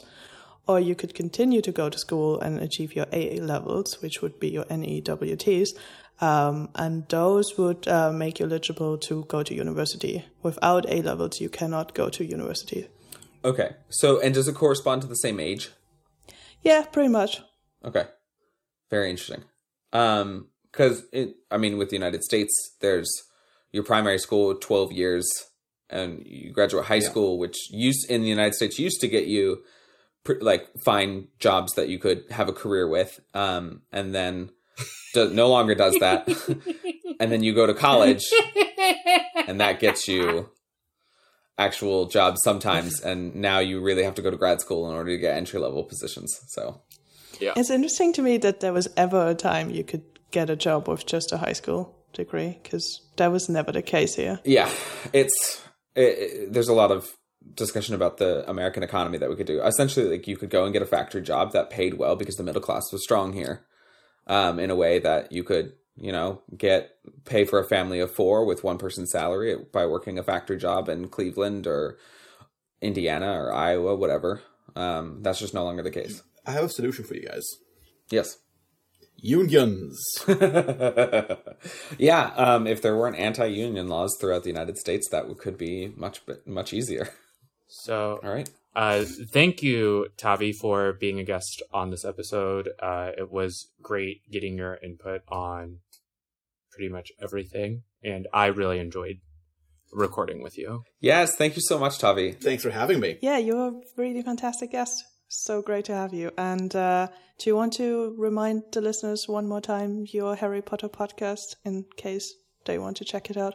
Would love to. Uh, we're called Of Muggles and Mudbloods, and you can find us wherever you get your podcasts. Um, and of course, follow us on social media. Um, same name, and we post great memes. yes. that we make ourselves. Ooh. Which is the, the which is why I get lots of stress because I it's like I'm trying to make new memes that haven't been made before, and it's kind of hard. Yeah, That is difficult because Harry Potter fans are creative. Mm-hmm. They are. They are indeed. Um, so we are going to stick to the topic of memories for the next episode because uh, for the chapter revisit, uh, we are going to look at Order of the Phoenix, at least Sam and I's favorites book. um, and it's going to be chapter 28, uh, Snape's Worst Memory. Visit our website where you can be on our show at alohomorapodcast.com, and there you will choose Be on the Show. Follow the instructions to send us your audition. We just recently updated our drop down list for the next several months worth of topics, so be sure to check it out. You just need a microphone and a pair of headphones. If you're chosen to guest host, we'll walk you through the rest. While you're on the website, be sure to visit the topic submit page to tell us what you'd like to hear us talk about on future episodes. And you can also follow us on social media. We are on Twitter and Instagram at Alohomora MN, on Facebook at facebook.com slash open the Dumbledore. Our website is alohomorapodcast.com. Uh, we're also on YouTube at youtube.com slash alohomora MN, as well as we have a Spotify playlist. As long as you just search Alohomora MN, you can email us at alohomorapodcast at gmail.com. And one more reminder to check out our Patreon that you can find at patreon.com slash alohomora. Uh, thanks again so much to Hunter Jones for sponsoring this episode. Yay! Woo! Thank you, Hunter! Thank you, Hunter. uh, and you can sponsor us uh, too for as little as uh, $1 a month or, you know, the 100 pennies that you can find on your walk while you listen to this podcast. And uh, be sure to check out our higher tiers for access to the Dumbledore's Office Facebook group that we have, uh, episode sponsoring, decals, and, you know, I know a new podcast within the podcast that's called uh, Full Circle and uh, is another interesting reread podcast that you should definitely check out. I'm Aurelia. I'm Rex. I am Sam. Thank you for listening to episode 313 of Alohomora. Open the Dumbledore.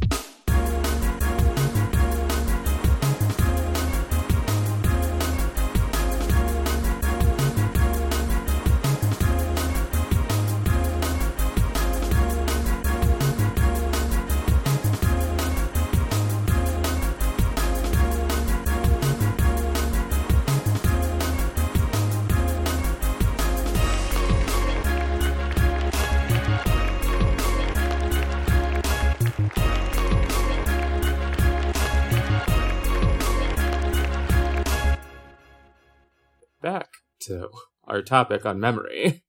there isn't just one type of memory. Memory is kind of broken up into what a lot of people see as short-term and long-term memory.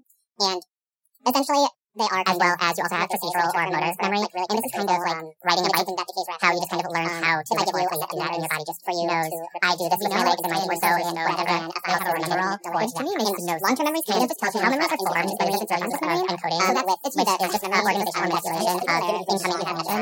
And a lot of ways people learn things is because we have visual learners, learners, or auditory learners, which kind of figuring out how you learn best, which can lead to it. The um, is um, you have priming, which is just prior exposure to improve recall. Like when I was five, I touched fire because I wondered if it was hot, and now I know not to touch fire.